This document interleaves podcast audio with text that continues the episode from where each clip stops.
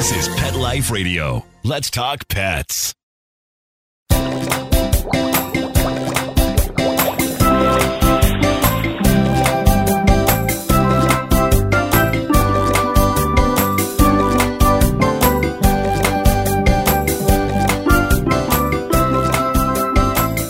Welcome to Aquariumania.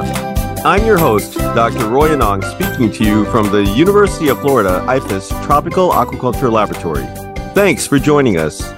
The catfishes, members of the order Siluriformes, include over 3,000 species that vary widely in size, appearance, biology, and ecology. So, what do catfish eat? Fish keepers are often confused and assume that a one size fits all approach works. My guest today, Rebecca Bentley, has a lot to say on that subject. Rebecca is an ichthyologist with a broad understanding of catfishes, but specializing in the feeding morphology of the lower Loricariid or Pleco family of fishes. Join us as we learn more about the science of catfish nutrition from an expert on the subject. We'll be right back after these messages. How many of you have pets? My hand's raised. Now think about how lucky you are to have such a sweet little pet in your life, and that pet is lucky to have you too. But unfortunately, there are countless pets out there that don't have a home to call their own. However, Bob's from Skechers is trying to change that. So we developed Bob's for dogs and cats to help pets in need. With every purchase of adorable Bob's footwear or fun, stylish apparel, or even the cutest Bob's pet accessories, Skechers makes a donation to Petco Love to help save shelter pets. And with your help, we've already saved the lives of over 1 million pets and raised over $7 million. So while you're getting style and comfort with features like Skechers' famous memory foam cushioning, you're also helping to save an adorable pet in need and helping another lucky owner be connected with a future best friend and companion because happiness is having a loving pet by your side. Find Bob's at a Skechers store, Skechers.com, select Petco locations, or wherever stylish footwear is sold. Let's Talk Pets on PetLifeRadio.com.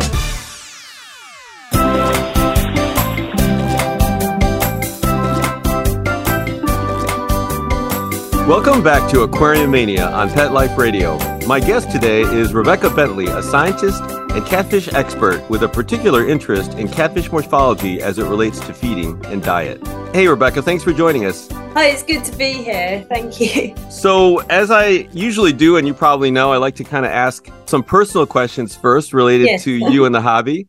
How old were you when you had your first aquarium, and do you remember what was in it? So, I had my first aquarium when I was 10 years old, and um, there's this brand called Sera, and they used to do leaflets. I think it's a German brand. Uh, they aren't so common anymore, but they had this like different types of setups. And I saw I really wanted at what's known as the dwarf cockatoo cichlid or Apistogramma cacatoides. So a pair of those was my first fish that I kept. Very nice. How did they do? Did they survive? Yes, they did survive for quite a while. My dad had kept fish beforehand, but I don't really count that as me keeping fish. So I had background, I guess. But they never bred, they were kept in hard water, and I always wanted to try and breed them, but I wasn't quite confident or sure about how to do it because back then, well, I was only 10, so I didn't have access to all the resources. It was mostly books, which are a little bit vague. Well, the ones I had access to. That's true. Did you have any other tanks after that? So I've had, I went through different phases. I went through Siamese fighting fishes. So I had uh, loads of different bettas and then fancy goldfish. So obviously different size setups between them. For the bettas, I had much smaller setups. For the fancy goldfish, I then also end up keeping many outside. And then eventually I just found catfishes. So I've got two tanks at the moment. So I've always had aquariums, just different size ones and different setups. So, what would you say were the maybe the major influences and things that got you interested in uh, aquarium and aquatic biology? So I think mainly it's just I'm really interested in the fishes themselves, so their body shape, their morphology, their whole biology, how they interact with each other, and they're just so diverse. It's not like I think when I look at other groups of animals, they don't have that diversity of body shapes, even though fishes is not strictly one group of animals, it's a bit more complex than that they are just so different they're so alien and there's so little we understand about them The influences though is a little bit uh, it's always just been mostly the fish. I do really like uh, looking at different resources. So I like looking at older books and mostly journals. I find are my biggest influence now, such as the Journal of Fish Biology. That's when I'm constantly looking through for more influence and something that sort of sparks my interest a bit more than looking at traditional uh, websites and books now. And uh, how did you, I guess, or when and how did you become involved in the aquarium hobby? Obviously, you're kind of, you know, very into the hobby, but also a scientist. So, how did sort of that kind of happen? So, I've had the aquarium since I was 10 and always been interested in that side of it. And then one day I saw a job, job advertisement at an aquarium store that was just starting up. And I think I was 18 at the time and I applied for it, I got the job. And that was when I started actually in the industry itself. And I did six years in the industry in different stores. So that independent store, it closed down after two years and it did open back up. And then um, that also did pond maintenance. So I had more experience of ponds and also marines. They had no issues with beginners or whatever doing marine. So I also ended up working with marines and freshwater and decided that my focus, my interest is in freshwater. And then I worked for sort of semi-independent and then uh, what the largest aquarium chain store in the UK. And I worked there for two years and I just wanted to focus on the science in general. And I think science is my passion. So I've worked in a few other jobs other than that. And I did teach animal management for all of three months, I guess. Oh, that's good. So yeah, you, it sounds like you have a lot of experience in the industry, which is really yes. really helpful. Definitely. So so what made you make uh, the leap and decide to get your your PhD? You know, or uh, you know that quite a big, quite a major leap from uh, working in the industry. So I don't know where it started, but I always said I wanted to be an ichthyologist, and it's defining what it is like to me. Even if you have a degree, it doesn't make you biologist. So I was like, what level is it that I am going to be an ichthyologist and I want to do it for a career? So I really do need to do a PhD. And it's a long load of different applications and stuff like that. On the side of my jobs in the industry, I also was, I did my master's and my undergraduate degree. So it was sort of on the side anyway. And I'm just I'm really interested in the science more than the actual practical side, I guess. Although I yeah. do, yeah, I like to apply the science to the practical side as well. That's right. That's right. Your master's as well. So yeah, no, and I think it's actually personally, I think it's really important that there are a lot of folks like you who are who understand the industry and are you know like the assignment of it, but are bringing the science to it as well. So that's that's that's great. I'm excited, and that's why you're here. So so um let's talk a little bit about catfishes. And, you know, I guess you could tell us, first of all, I guess, why catfish versus the many, many, many other groups of fish. So catfish is well the start for me looking at catfishes is just I was deciding between reproductive biology, which to me I can't imagine it'd be a bit more not as diverse or as interesting to actually study. So then it was taxonomy and evolution. And what's one of the widest diversities that you can actually see or radiations is a the probably more better scientific term. And catfishes is one of the largest. I think it's around like 5,000 species. It doesn't beat uh, cyprinoids, cypriniforms, which is uh, carp, minnow, that lot. And cichlids, obviously, they're one of the biggest radiations uh, when it comes to that niche group in the Rift Valley. But catfishes are just so unusual, and most people see that sort of like the American, North American catfishes, they see them um, and that's what they see as a catfish. But there's so much more diversity. There's loricariids, which don't even they have that dermal plating, which catfishes don't have proper scales, so it's something entirely different.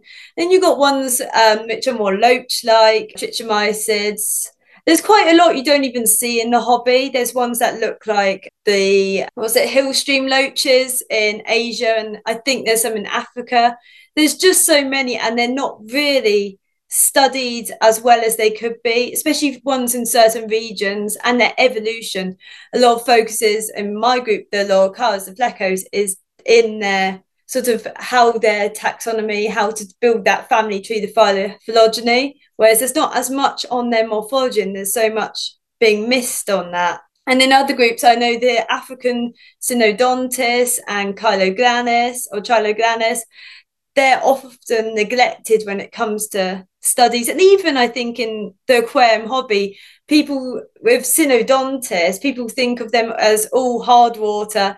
They're all grow large, they're all sort of, but there's so, so many from the Congo region, there's different sizes, different shapes, many are social there's loads of soft water ones. So there's so much diversity just in catfishes themselves and you've got the pelagic the ones that swim at like almost nothing like tuna but that sort of level of water where they're just swimming in massive shoals Pangasiidae so pangasius or basa i think you might buy it as for food. Yeah so so as you mentioned you know in, in the uh the catfish is the order of the Siluriformes you yeah. there's so many major groups. You actually described and was I, I wasn't sure if this was for your masters. You described a new species of Corydoras catfish. So this is Corydoras bethanae and this was actually described as part of it wasn't anything to do with my masters it was uh, because in the uk and i think in the us there's quite a good uh, sort of network of different catfish keepers catfish owners and enthusiasts and also integrating with the scientists so there's many scientists that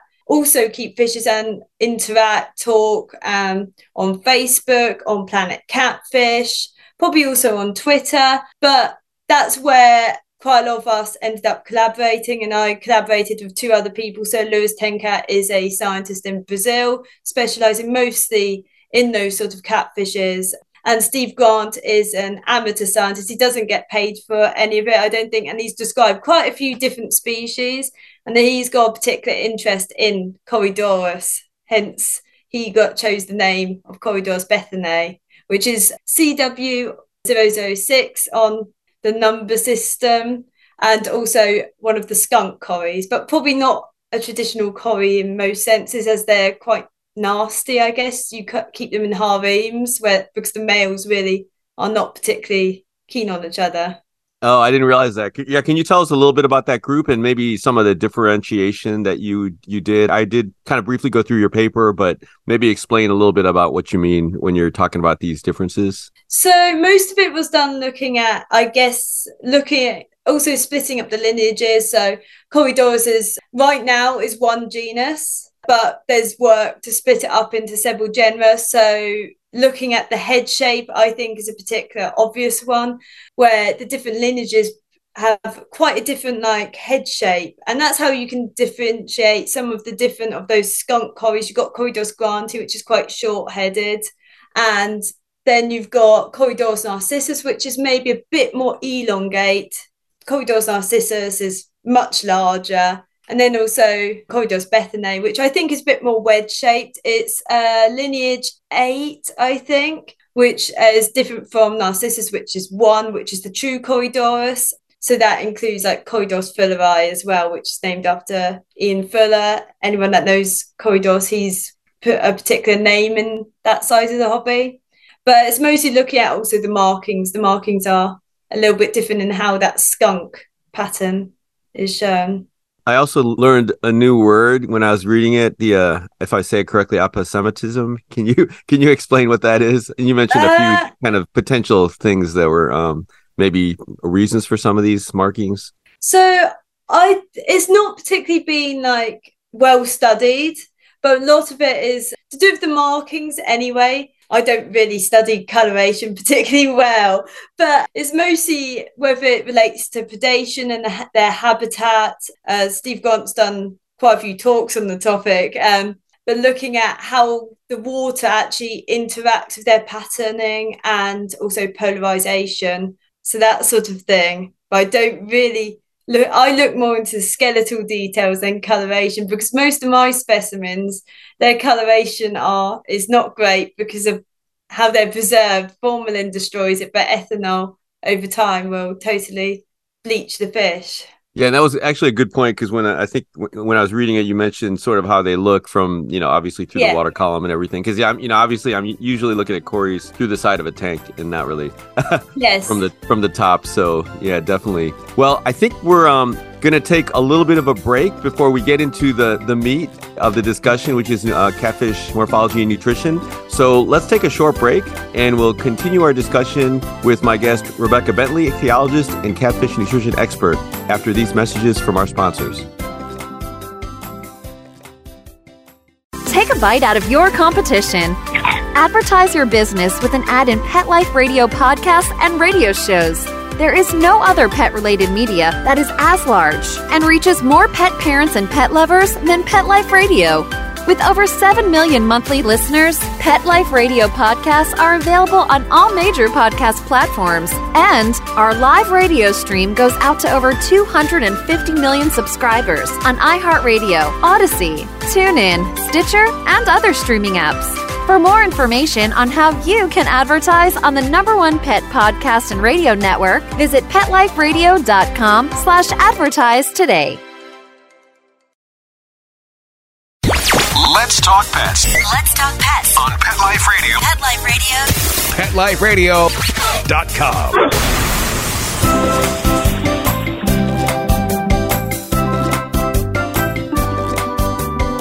We're back and continuing our conversation with my guest, Rebecca Bentley, ichthyologist and catfish nutrition scientist. So, we talked a little bit about catfishes in general and some of the work you've done. Let's kind of jump in now and discuss nutrition and catfish. I know there's definitely a lot of confusion and there's catfish diets out there in the hobby. And I think a lot of folks are maybe not quite clear, you know, all the different types of catfishes out there. Can you start maybe by talking a little bit about trophic levels, you know, because I, I some people may not know that term and what that means, and then discuss maybe different levels and, and associated diets. So, sort of when it comes to trophic diets, particularly in catfishes, uh, trophic diets being what they feed on and sort of how they interact with that whole uh, food web.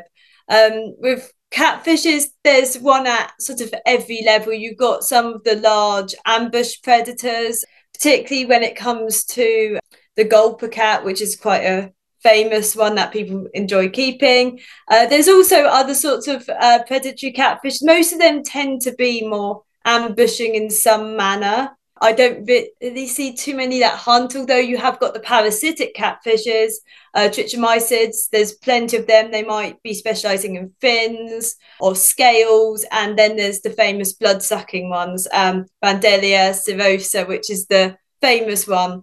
And then, really, other than the carnivores, obviously, a lot of them are that sort of level of feeding, maybe on mostly probably invertebrates at larger levels or, or sizes, maybe fish. But it really depends on the actual group. There's plenty that are actually feeding on diets that we kind of see as omnivory or herbivory.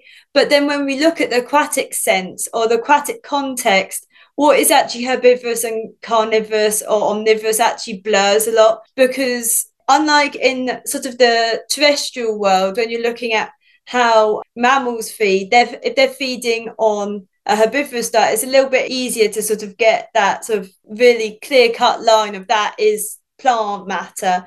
Whereas with fish, particularly a lot of them, they're going to be feeding not just on algae, which are very different, I think, compositionally wise to plants, even though some algae place very close to plants, some are totally different in that group. But they're also going to be feeding likely on different invertebrates. For example, bryozoa, which is these little fan feeding organisms, sponges, which I think recently have been debated whether they are actually, well, how basic they are in animals, or whether they are animals at all but they're just these filter feeding, well, sponges, as the name suggests. And then maybe other invertebrates that might be sort of arthropods and stuff like that. But really, what they're feeding on is going to be, it's going to vary a lot in this composition. And it does depend on like their jaw shape, their teeth, And it's very difficult to actually match that in captivity. And we might not even know because a lot of studies that at the moment will use the term detritivore and list detritus. But detritus could be anything. It could be maybe made up of more bacteria, it could be made up of more algae. And it's really difficult to actually draw that comparison to the terrestrial scent, especially when we don't have the papers. But this is where like loricariids and even Synodontis come in. There's many Synodontis that feed on that rasping motion on a surface. And I say it's kind of a lot of them is like uh, when you're looking at grass and you're seeing sheep, cows, horses, they're all feeding on different parts of that grass or maybe different like aspects or um, different actual grasses. And it's so much there's so much more precision to this that really does need studying but also needs understanding in the hobby especially get for longer lifespans and health. Some of these fishes don't breed in captivity or have never been bred in captivity. Some have very low success. Take the gold nugget Baryancistrus xanthellus or any Baryancistrus these are the big well you buy them very small and they're probably very specialized in their diets in the wild and they tend not to have a good growth rate. There's been, I think, four cases of them breeding, given how many get imported and wild caught.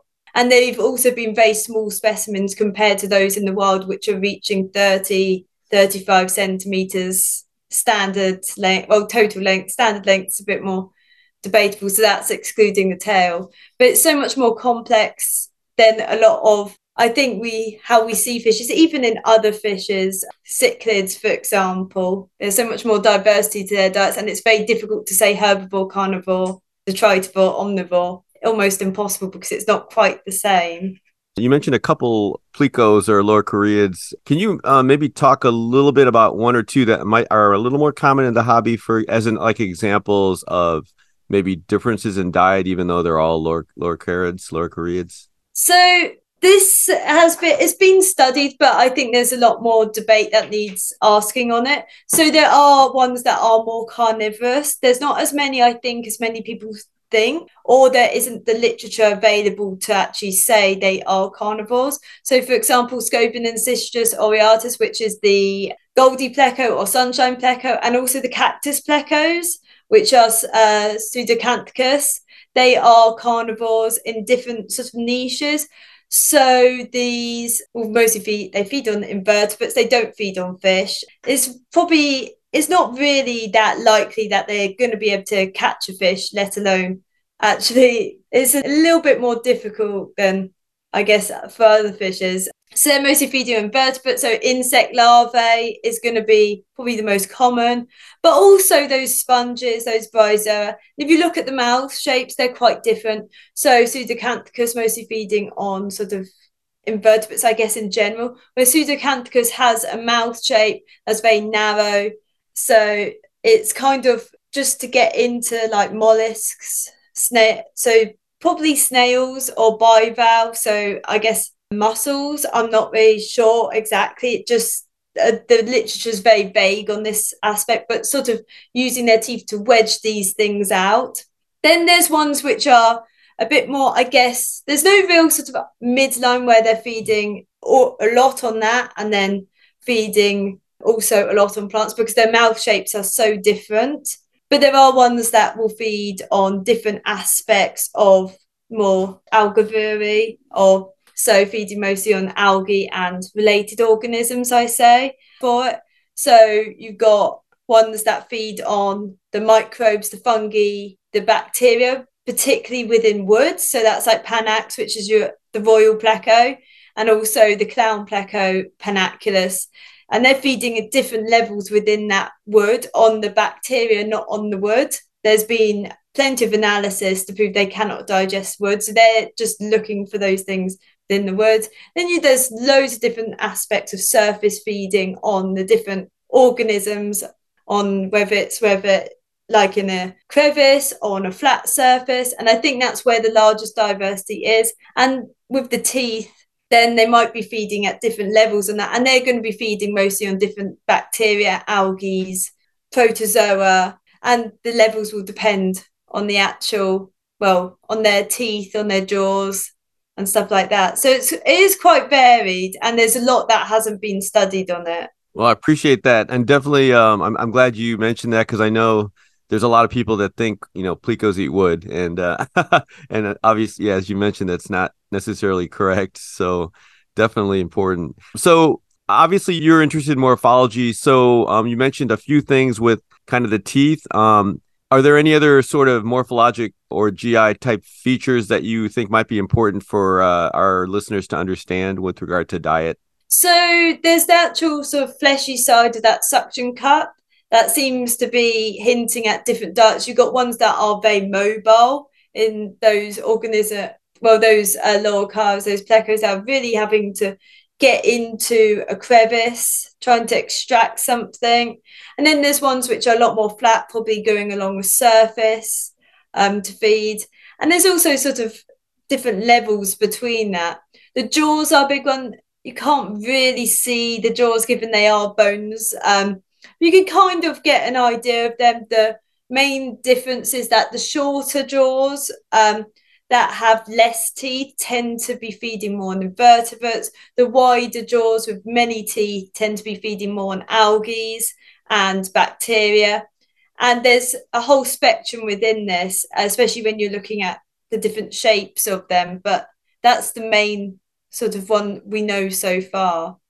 Yeah, that's and I think that's kind of a good good kind of lesson. Obviously, we always encourage hobbyists to try to learn about their fish before they buy them and you know look at things like even morphology and you know, shape of the mouth and that sort of thing to help give them kind of clues you know even though there are some diets that are considered sort of general.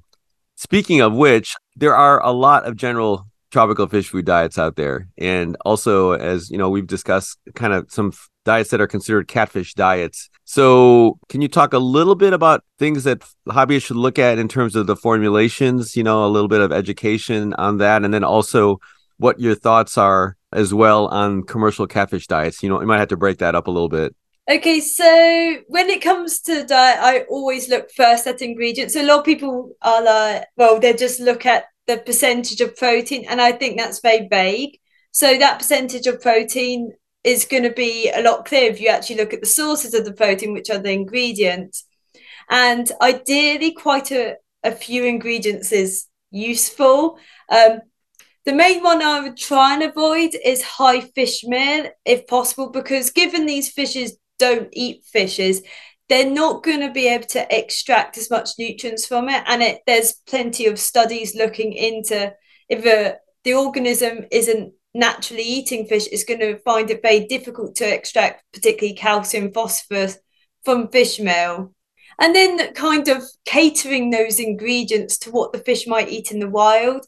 There is quite a few like hobby resources, um, just reading different websites to see what they might eat in the wild, and then trying to get a spectrum of different ingredients that cater for that. So if it eats mostly algae or bacteria, or even sponges. A lot of those ingredients aren't available for captive diets. So I'd just say that a diversity of algae within the diet is going to be best. And plants, vegetables don't really cater for algae because the main thing there is that they're entirely different. A lot of amino acids, so they're, they're the building blocks that make up proteins, are quite exclusive to different groups of organisms, and algae are one. They're very high in protein compared to a lot of plants. So they're very different compositionally to plants. So don't go for a diet that contains a lot of plants if you're trying to cater for something that eats algae. If that something does eat a lot of plants, there's not many lorcards that do. A lot of their habitats aren't sort of vast in plants compared to, I guess, other fishes that might grab a lot of terrestrial vegetation. And then if it's a carnivore, maybe thinking what type of carnivore. If they are eating fish, then great. Different types of fish meals, a diversity of it would be great. And then if it's eating mostly invertebrates, trying to get that diversity of different invertebrate ingredients in. If possible, if they are eating mostly mollusks and snails, then catering for that. I think it's a lot easier for the carnivores because you've got so many different frozen foods to use and mix in ideally don't mix it in if you're using a gel diet uh, just because it could go off quicker if you mix it directly in the gel, but feeding them as well. Uh, the main thing with frozen is avoid stuff like, or don't feed frequently things like uh, frozen mussel. Even white bait can be a bit risky, and prawns because of thiaminase, um, which is a enzyme or toxin that causes well malnutrition and can cause quite uh, bad issues with some neurological problems. And with the herbivores, I think it's a lot more difficult. Algivores or any that mostly that algae because there isn't really as much to sort of put in. And I think a lot of diets, hopefully brands catch on that they there's so much they can offer, especially the wide range of algae. It's like there's plenty of ingredients around, and adding them or having the option of more brands offering that would be brilliant. Other things, sort of, to look at diets, I generally would avoid stuff like that contains cellulose as just an ingredient because it's mainly looking usually we'll say contains wood look at the ingredient it contains cellulose that and lignin is the one that they definitely cannot digest. So it's just, especially as a main ingredient, that's just going to be a filler. But I think there's a lot more to diets that meats diet, especially when it comes to the word fillers, particularly like all the sort of different ingredients that you see, and they're quite overwhelming, especially like brewer's yeast, stuff like that, or even uh, binding agents are really important. You don't want the food breaking down very quickly in the tank. But then there's the other aspect of you don't want it expanding in the fish's stomach. But yeah. So definitely, yeah. So you went through a lot of uh, kind of a lot of the challenges for folks who are keeping catfish. So I guess, and you, you sort of talked about this in your uh, answer previously, but let's say someone is a little bit overwhelmed and they have they've just got a, catfish so maybe kind of but step by step what should they do in terms of how they figure out what to to feed it so I'll definitely take a quick look at websites like ScotCat and Planet Catfish because they give you sort of a quick vague guide. If you're totally not sure, or some fishes there's no idea what is available or what they actually feed on, there's no nothing listed on hobby websites, then I kind of always take a look at like ResearchGate or just type in the name of the fish, ideally get the scientific name, and then just put journal diet because then you're going to get a quick it's probably not the easiest way to do it and it is obviously going through quite dense paperwork but that's going to produce the most reliable way of finding a diet is looking at what's already what has been found in the wild. So their gut analysis what people have actually identified from the fish in the wild. Otherwise there's loads of different websites that offer resources and you can always ask different people what they've had success with. So quite a few websites have like breeding reports and what they've had success with feeding that fish and looking at the body shape you can see where they feed based on where their mouth is shaped. So if it's faced sort of superiorly so that's at up top that's fish is going to be feeding on the surface. Terminally then it's going to be feeding most likely straight in front of it but that it can be a little bit deceptive. And then if it's got a ventral facing mouth, so facing down, then it's going to be feeding mostly on the bottom. And you can look almost other aspects of that. So say Corydoras, they've got that really well to different extents, that shovel nose that goes into a substrate. So that's they're going to be feeding on organisms within there. Most likely, obviously, like invertebrates, because they don't have that ability to sort of extract the so any sort of biofilms or algae, whereas loricars of that oral disc of the teeth, they're quite obvious. And most they can be feeding on the surface. But it is quite a challenge and there's not always much available. That's great advice. So I know you've obviously, you know, spoken to hobbyists and you've gotten, you know, you've got some articles out there. Are there any questions that you get maybe asked commonly that, you know, maybe we haven't covered? So, well, questions that I get asked a lot uh, because there are so many catfishes. The biggest thing is actually identifying what catfish you have. And a lot of these groups get confused, especially sometimes it doesn't make as much difference in care, but sometimes it makes a lot, especially in adult size. So it's quite often people will confuse, say, Corydoras with Synodontis or even with the Loricarius plex. So generally, I think it's very important to use websites that, well, always take a look at places like Planet Catfish that have that massive pictorial guide. Um, same with a lot of groups, it's taking a look at the different ones. And also, if you're identifying something, don't assume the most rare, assume the most common, because that's most likely to be the answer. And asking online, there's some reliable groups, there's some not it's a whole hit and miss thing. But places like Catfishes of the World, there's scientists that will help reply to anyone's uh, questions on that, and also the Catfish Study Group, which is the UK Catfish Society. So yeah, that's probably the most common thing. That's great. I didn't even think about that. You're right. A lot of uh, folks don't maybe know how to ID or, or are confused by what they're looking at. So, well, we are unfortunately out of time. I wanted to once again thank you, Rebecca, a lot for your time, and you know hopefully have you on again at some point as we get a little further into catfishes. Also, want to thank our producer Mark Winter for making the show possible. Rebecca, did you have any final words of wisdom or anything you want to kind of impart on our listeners before we uh, close out? I think always question everything you've been told on the hobby and look at it from a scientific standpoint and do as much research as possible and don't underestimate groups like groups of fishes and just do as much scientific research question your sources and make question whether they're getting their information right and where they're getting their information from i think is the most important thing yeah, excellent advice, and, and not just with this topic, but with almost everything. so definitely, definitely appreciate that. Thanks again for joining us. Thank you. Please be sure to check out Rebecca's web links, which will be found on her Aquariumania guest page. If you have any questions, comments, or ideas for a show, email me at drroy at petliferadio.com. That's D R R O Y at petliferadio.com. Until next time, please be sure to visit your local aquarium stores keep your tanks clean and your fish healthy, and feed your catfishes properly. Let's Talk Pets every week on demand, only on PetLifeRadio.com.